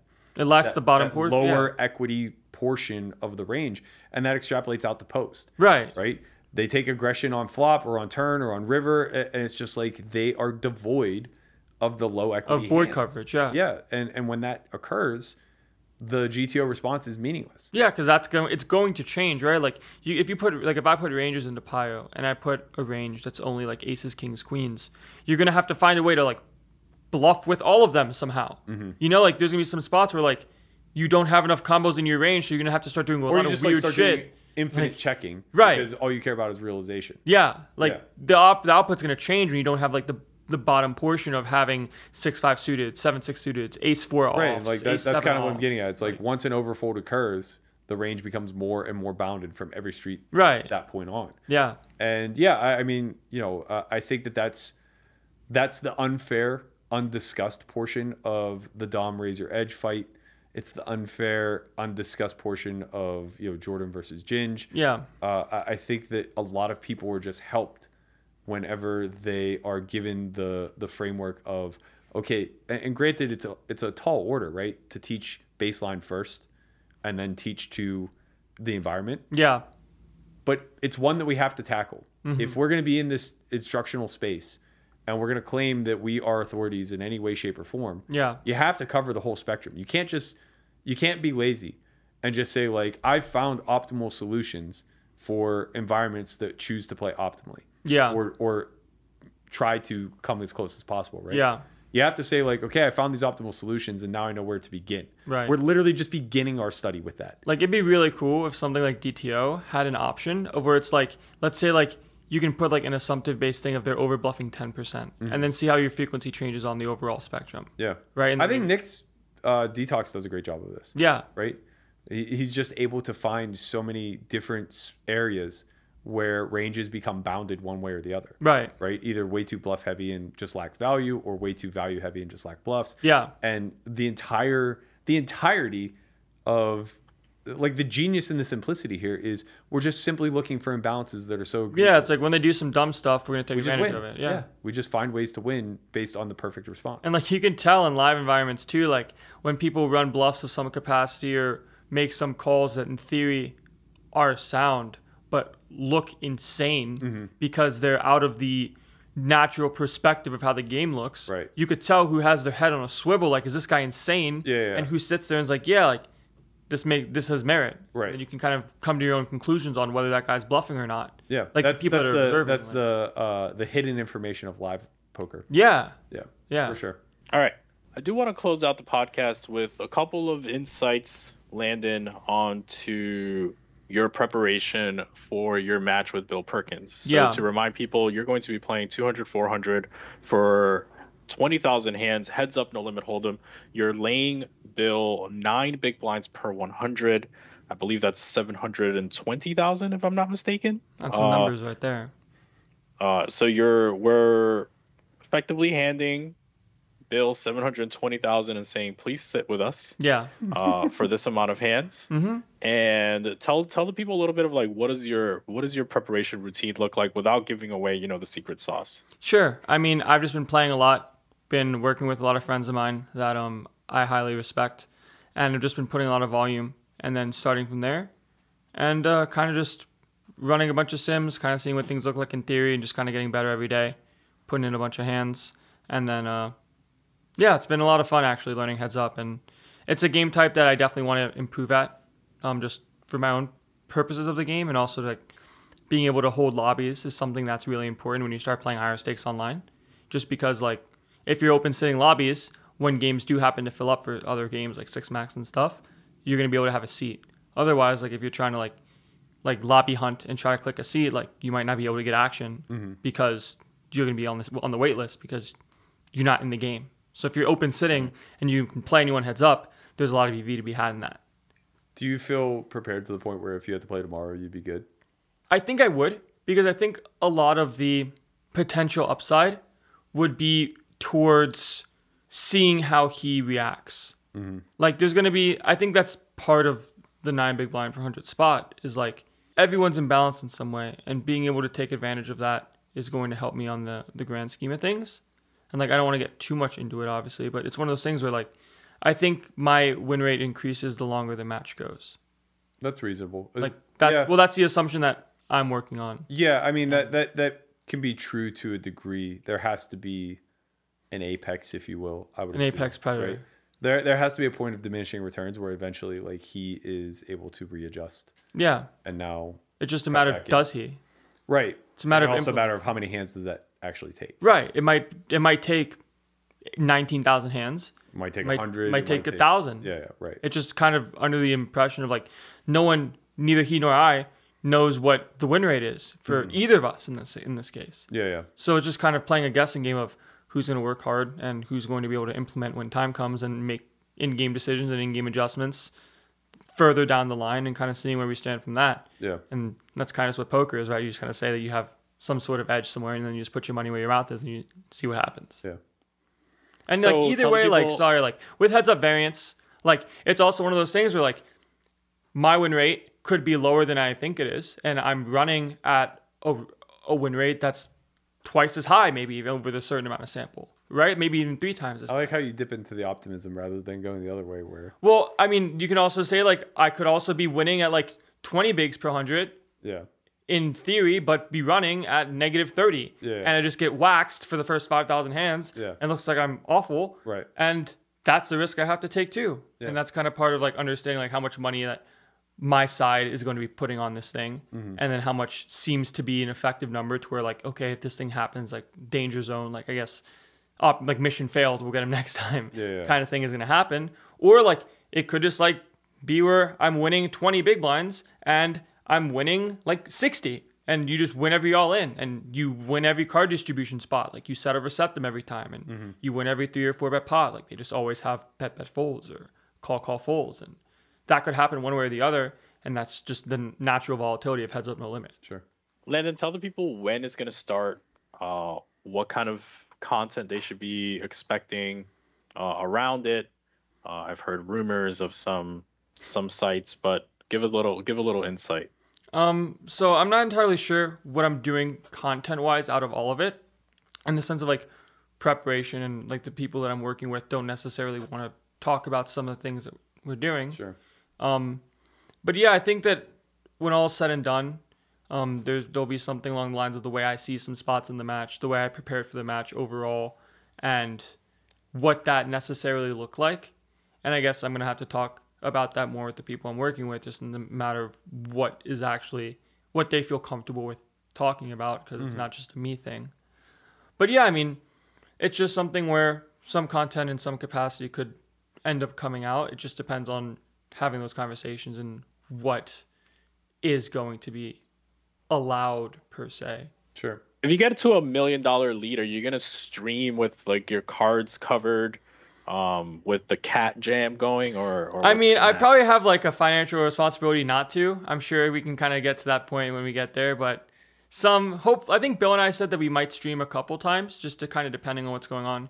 It is going to start June 1st, like I did. We ended, had a conversation that it's going to start the week of June 1st, and uh, hopefully get that get the ball rolling there, and then sort of see what happens in the terms of like we're still figuring out like rules and terms and buyout clauses if need be. Like maybe we take every 5,000 hands, someone can say Yeah. like, okay, I guess I'm out. Yeah, yeah. And then figure that figure all that stuff out. But tentatively, like we are locked into play the first few hands in the week of June 1st. What website? I think we're playing on ACR. I think we're working out terms with ACR. So yeah, should be there. All right. Well, ACR may or may not be sponsoring the stream that Landon will be on. Maybe solve for why ACR partnership. We'll see what's going on. Uh, see what we can do with my man Phil Nagy. You know, we need. You know, I don't know. I don't know how long the Google discussions are going to continue. The back and forth is really uh, it's head shaking. Yeah, I'm telling you, man, it's a it's a tough job, and I've been in this fucking building now, Kicking everyone for out. Mm-hmm. three three months, talking with the, the Google people. It's it's it's you guys don't understand. You think your signing was like a big deal? Like, wait till you see this million dollars coming through the door in a couple weeks.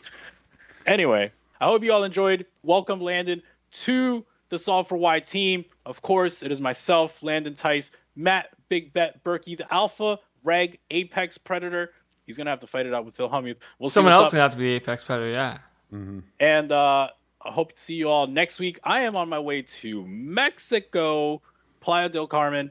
I am excited. I will not leave the show. I will be here. I, I will exit the Google building To go to the Mexico And- Google building. to go to the Mexico. Google. You are learning quick, man. I'm glad we brought you on. Yeah. With that said,